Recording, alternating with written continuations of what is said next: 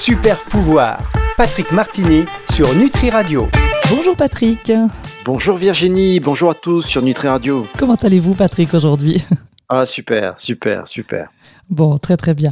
Eh bien écoutez, c'est important d'aller bien parce que euh, effectivement dans un contexte qu'on connaît aujourd'hui, eh bien il y a un sujet très important sur lequel on va travailler qui est la peur. C'est vrai que depuis la Covid, euh, les peurs on en a pour beau, on en a beaucoup. Elles semblent sortir un petit peu de partout et c'est vrai qu'il y a de quoi. On a des peurs de guerre, de maladies, d'événements climatiques, mais on a aussi des peurs ancestrales comme la peur des orages, des araignées, des abeilles. Et puis il y a des peurs plus classiques ou moins graves peut-être, comme l'augmentation du coût de la vie. Mais il y a aussi les bonnes peurs. Bref, les peurs nous encerclent de partout. Patrick, comment reconnaître les peurs qui sont réelles et comment se débarrasser de celles dont nous n'avons pas besoin? Et oui, c'est très important tout ça. Alors, euh, la peur est une émotion complexe qui est vraiment enracinée dans les circuits neuronaux de notre cerveau. Il faut en tenir compte car elle constitue un mécanisme de survie essentiel conçu pour nous protéger des menaces potentielles dans notre environnement.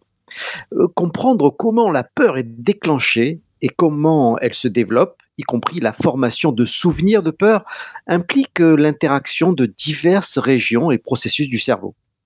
Et comme il y a de nombreuses zones du cerveau impliquées, en fait, il y a plusieurs angles d'attaque, car bon, dans ma pratique auprès de mes clients, eh ben, la peur et l'anxiété qu'elle crée est l'une des plus grande source de problèmes pour l'homme. Hein. Nous vivons dans, dans nos sociétés occidentales dans un rythme effréné, une course à la dopamine, euh, hormone du mouvement et de l'action. Et je vous invite d'ailleurs à réécouter notre émission sur la dopamine et aussi à la course à l'adrénaline. C'est vrai que dans certains endroits, je me souviens pour avoir vécu euh, en Guyane et, en Afrique centrale, eh bien, c'est vrai que le rythme, il est, il est plus tranquille. Alors, je ne sais pas si c'est dû euh, au soleil, si c'est dû à, un environnement particulier, mais comment une peur est-elle déclenchée? Et pourquoi plus particulièrement dans nos sociétés à nous, sociétés occidentales? Bien, la peur est généralement déclenchée par une menace ou un danger perçu lorsque le cerveau perçoit une menace potentielle via des informations sensorielles telles que des signaux visuels ou auditifs, eh cette information est rapidement transmise à l'amygdale.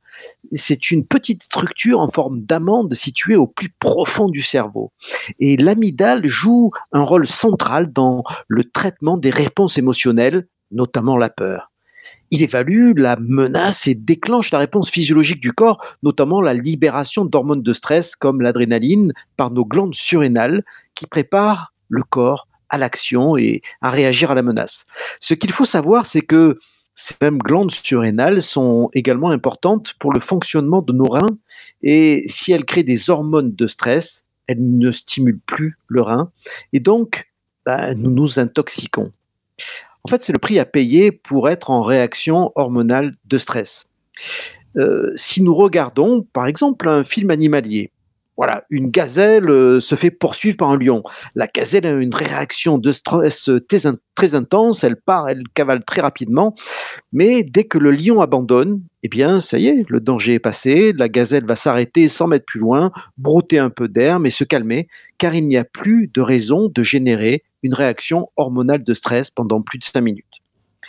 Dans nos sociétés, et malheureusement nos sociétés occidentales, il y a des gens qui stressent toutes les heures, toute la journée, toute leur vie. Et le prix est cher payé car il n'y a pas vraiment de menace, mais quand le stress chronique s'impose, eh bien les maladies sociétales explose. Mhm. Alors vous allez bien évidemment nous détailler un petit peu tout ça, mais pourtant on parle quand même euh, de bon stress et de mauvais stress. Donc ça veut dire qu'il y a quand même quelque chose de bon parfois. Et oui, tout à fait. Hein, le, stress est conçu comme une réponse rapide à une situation délicate. Hein, c'est une réaction hormonale très efficace, mais très destructrice pour le corps. Le bon stress, en fait, c'est le stress qui nous met un petit coup de fouet euh, rapide, voilà, après cinq minutes, et bam, on repart euh, à plein d'énergie. Le mauvais stress, c'est le stress qui dure un petit peu trop longtemps et qui devient chronique. Et c'est certainement le plus grand des tueurs. De nombreux clients d'ailleurs me disent Mais comment voulez-vous faire? Je ne peux pas m'empêcher de stresser pour tout et pour rien. Eh bien, je peux l'affirmer non, vous n'êtes pas obligé de stresser à tout bout de champ, car le prix à payer est bien trop élevé pour votre corps.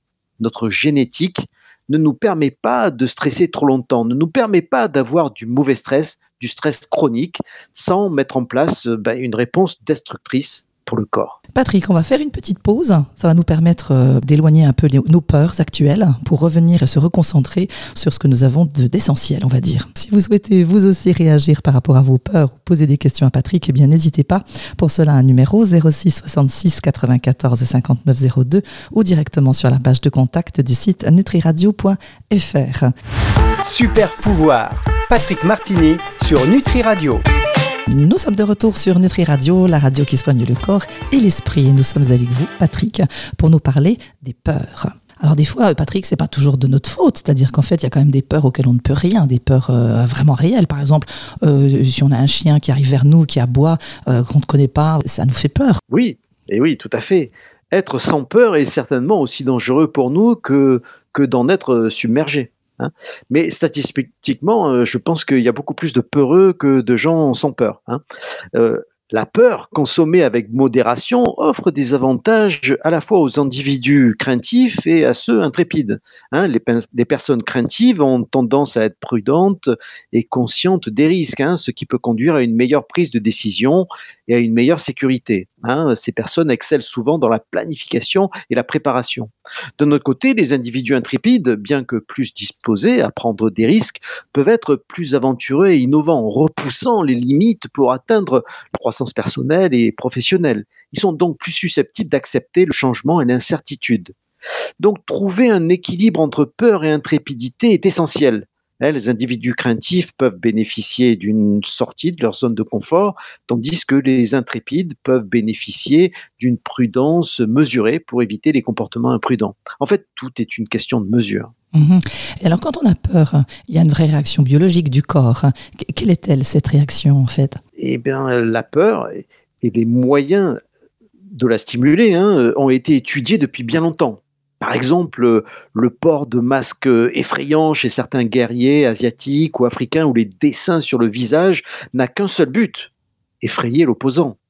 Donc la genèse de la peur chez l'autre est de la plus haute importance euh, chez nos gouvernants. Euh, aujourd'hui, nous appelons ça de l'ingénierie comportementaliste. Donc, euh, nous connaissons les réactions biologiques à la peur, qui sont les suivantes. La peur déclenche toute une cascade de réponses biologiques conçues pour la survie. L'amygdale, hein, cette région du cerveau dont nous avons parlé, évalue la menace et active l'hypothalamus, provoquant la libération d'hormones de stress comme l'adrénaline venant des fameuses surrénales. Et cela va entraîner une augmentation de la fréquence cardiaque, une respiration plus rapide, une vigilance accrue et des muscles tendus, préparant ainsi notre corps à l'action. Le cerveau réduit également son attention, se concentrant intensément et uniquement sur la menace perçue. Ces changements physiologiques améliorent les performances physiques, préparant un individu à affronter le danger, hein, un combat, hein, mmh mmh et combattre, ou à y échapper en fuyant.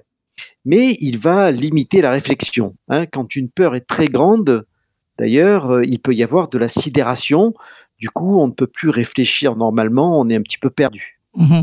Donc c'est en fait une, réaction physiologique, la même que, si on avait une peur qui, serait liée par exemple à une ancienne expérience traumatisante, comme par exemple on a été mordu par un chien, tac, d'un seul coup on a cette peur qui revient. Donc il n'y a pas des situations qui nécessitent une réaction de peur, mais quand on craint que quelque chose va se passer à nouveau. Et oui, et c'est d'ailleurs exactement la même réaction.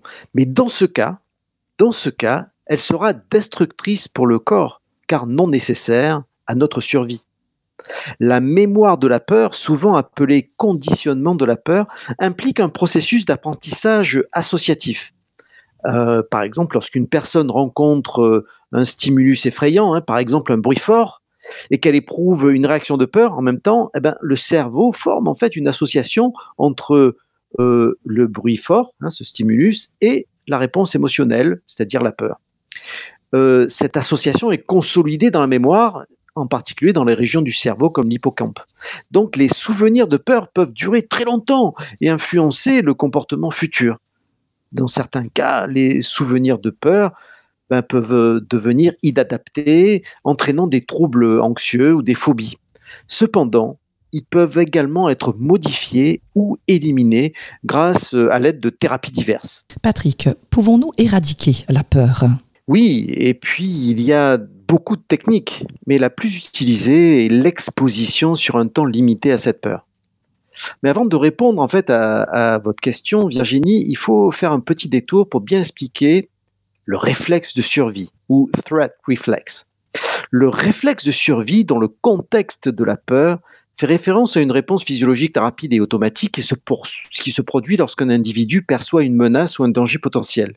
Et cela fait partie euh, des mécanismes de défense naturelle de, l'organisme conçu pour se préparer à une euh, réaction de combat ou de fuite. Mais pas que. Lorsqu'une personne a peur de quelque chose, par exemple de rencontrer un serpent venimeux, eh bien le réflexe de survie se déclenche euh, presque immédiatement.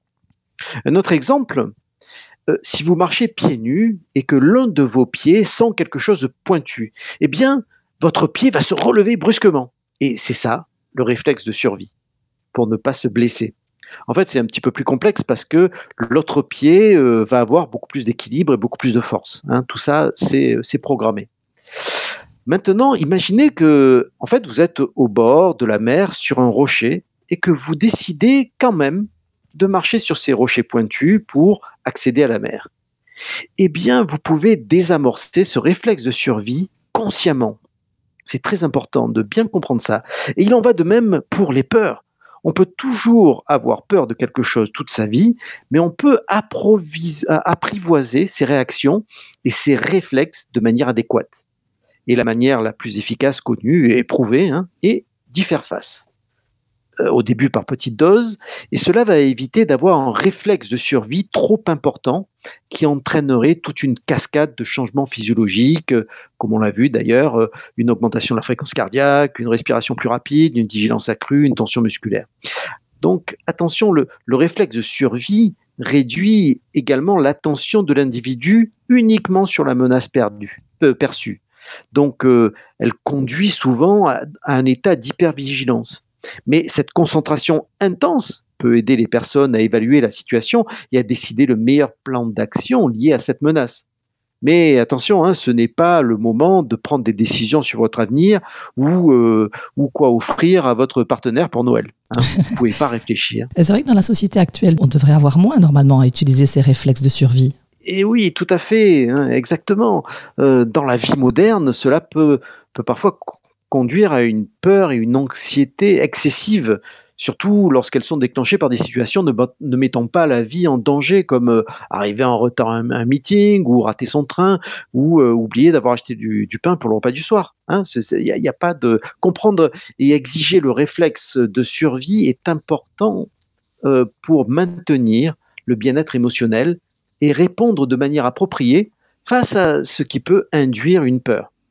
D'ailleurs, le but de cette émission est donc bien de vous aider à prendre du recul de manière à, éliminer les peurs inutiles, car, eh oui, c'est possible. Eh bien Patrick, on va essayer de prendre un tout petit peu de recul sur nos peurs pendant une petite pause, et puis on va revenir juste après avec vous.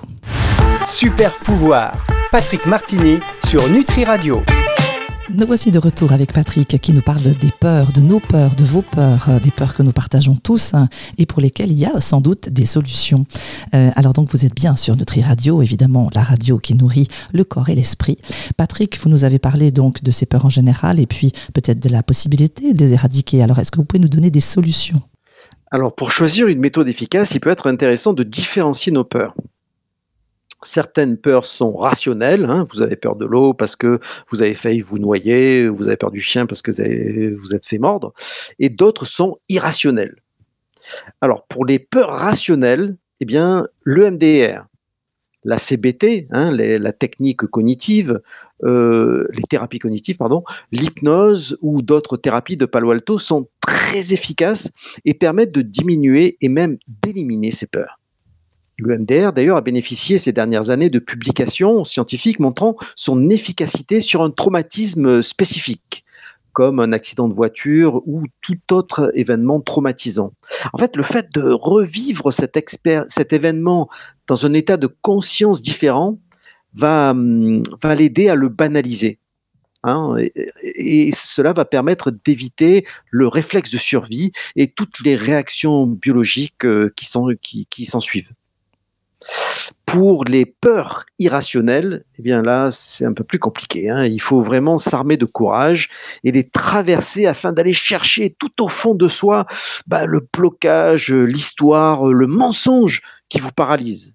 Et, c'est un parcours euh, libérateur qui peut être soutenu par, de nombreuses solutions d'accompagnement, comme euh, la méthode Festin, euh, la méthode de simple d'Alencar la pleine conscience, la méditation, le yoga, l'art. En fait, il y a plein vraiment de, beaucoup de méthodes euh, pour pour ces peurs irrationnelles.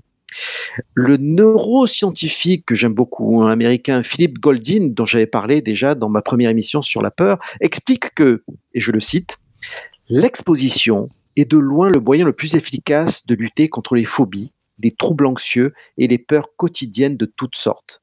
Nous exposer simplement et à plusieurs reprises à la chose dont nous avons peur, idéalement de manière positive, fait progressivement baisser la réaction de peur physiologique jusqu'à ce qu'elle disparaisse ou du moins qu'elle soit gérable.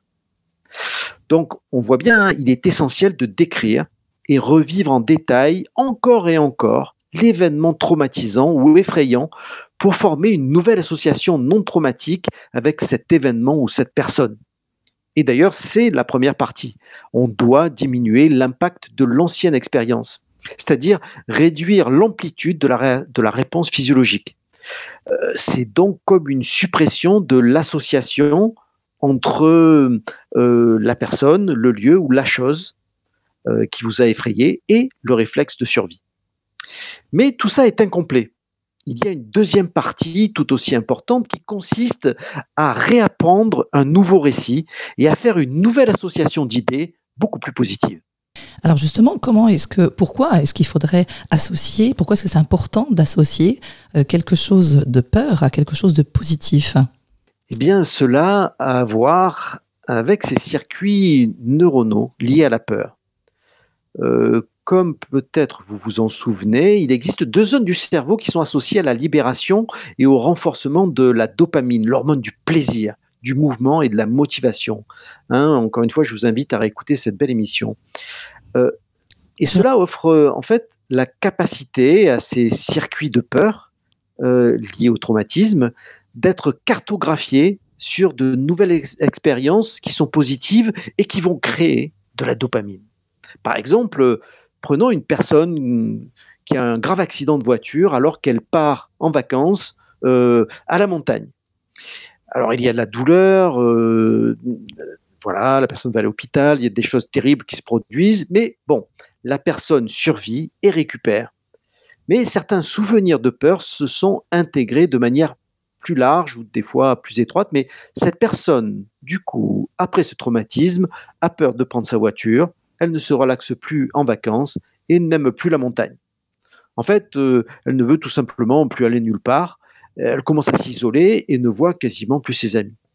En fait, cette histoire a l'air bête, mais elle est bien plus commune qu'on ne le croit. Il y a tellement d'associations créées par un traumatisme ancien qui va déclencher en fait un réflexe de survie. Donc, L'étape 1 consiste à raconter le récit à un clinicien qui permettrait d'éteindre en fait la peur, euh, la réponse de peur. Hein, on l'a vu. Mais l'étape 2 euh, est cruciale. C'est que cette personne en fait se fasse une nouvelle histoire selon laquelle elle retrouve la joie de partir en vacances, en montagne ou ailleurs.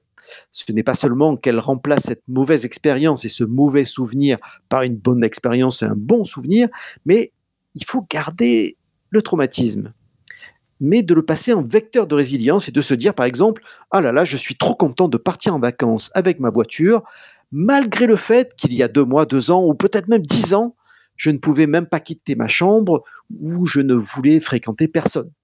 Je suis trop fier de moi d'avoir été résilient à ce point. Donc, vous voyez, la création d'associations positives est essentielle. Mmh pas question d'oublier le traumatisme, car il s'agit plus d'attacher un nouveau souvenir positif au circuit, au circuit neuronaux afin que la réponse de peur précédente soit beaucoup plus moins susceptible de se produire et qu'elle reste éteinte. En fait, euh, le récit euh, ne doit pas être sous-estimé en tant qu'outil permettant de, soulager la peur et les traumatismes. Euh, et d'ailleurs, je pense que le récit est, l'un des meilleurs moyens et le, plus puissant de recabler nos circuits de peur. Mhm. On voit vraiment l'importance quand même hein, du mental et du travail avec son cortex. Et euh, c'est vrai qu'on évoquait en préparation de l'émission une astuce que vous, vous utilisez, euh, Patrick. Euh, est-ce que vous pourriez la donner à nos auditeurs et nos auditrices? Oui, bien sûr. J'utilise en cabinet une astuce qui va faire rire nos auditeurs, mais, mais qui est d'une une efficacité incroyable dans la phase 1 de l'extinction de la peur. Cette peur est activée par notre corps mental. Mais l'Homo sapiens, euh, on l'a vu dans plusieurs émissions, est un vrai écosystème. Il y a un moi supérieur, un corps mental, un corps physique, un corps émotionnel, un espace sensoriel bactérien. Bref, nous sommes faits euh, d'une implication incroyable de différentes sphères d'influence.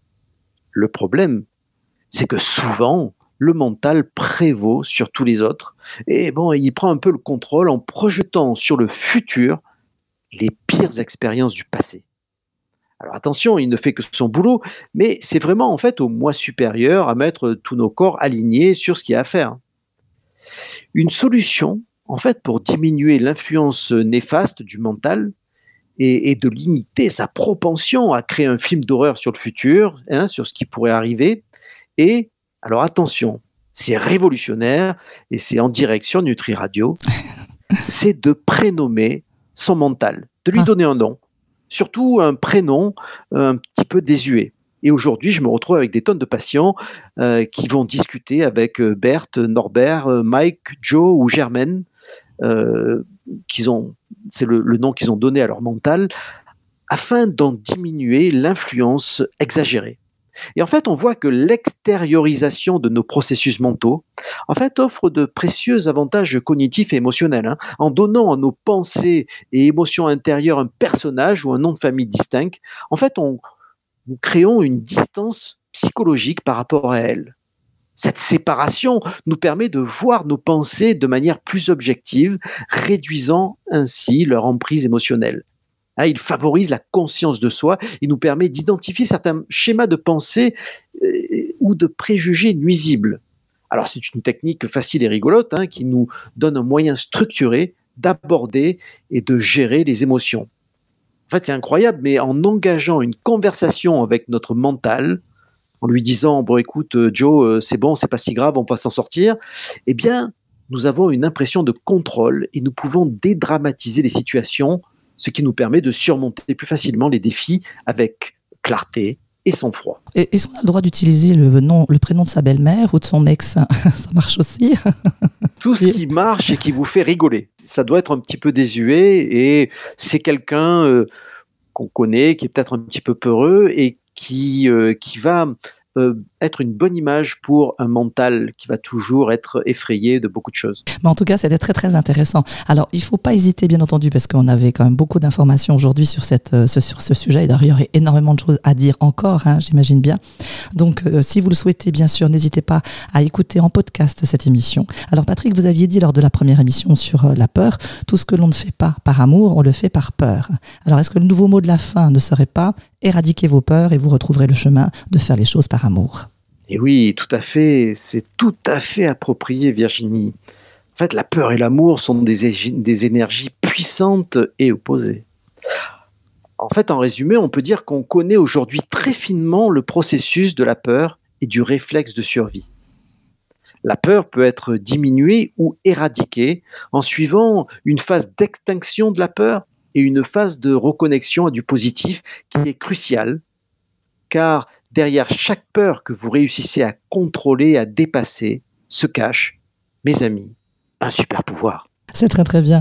Alors si vous souhaitez réagir, n'hésitez pas évidemment euh, à appeler au 06 66 94 59 02 ou directement sur la page de contact du site nutriradio.fr. Quoi qu'il en soit, cette émission de toute façon sera disponible dans son intégralité à partir de dimanche 18h sur nutriradio.fr et sur toutes les plateformes de streaming audio.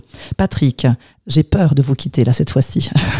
Est-ce que c'est normal Ne vous inquiétez pas, ça va bien se passer. Ne créez pas une association d'idées. Hein. très bien, très bien. Eh bien écoutez, on vous retrouve donc la semaine prochaine. Ben, bien sûr. Eh bien écoutez, même endroit, même radio, et puis on se dit à la semaine prochaine alors. À la semaine prochaine. Au revoir à tous. Merci beaucoup Patrick. Super pouvoir. Patrick Martini sur Nutri Radio.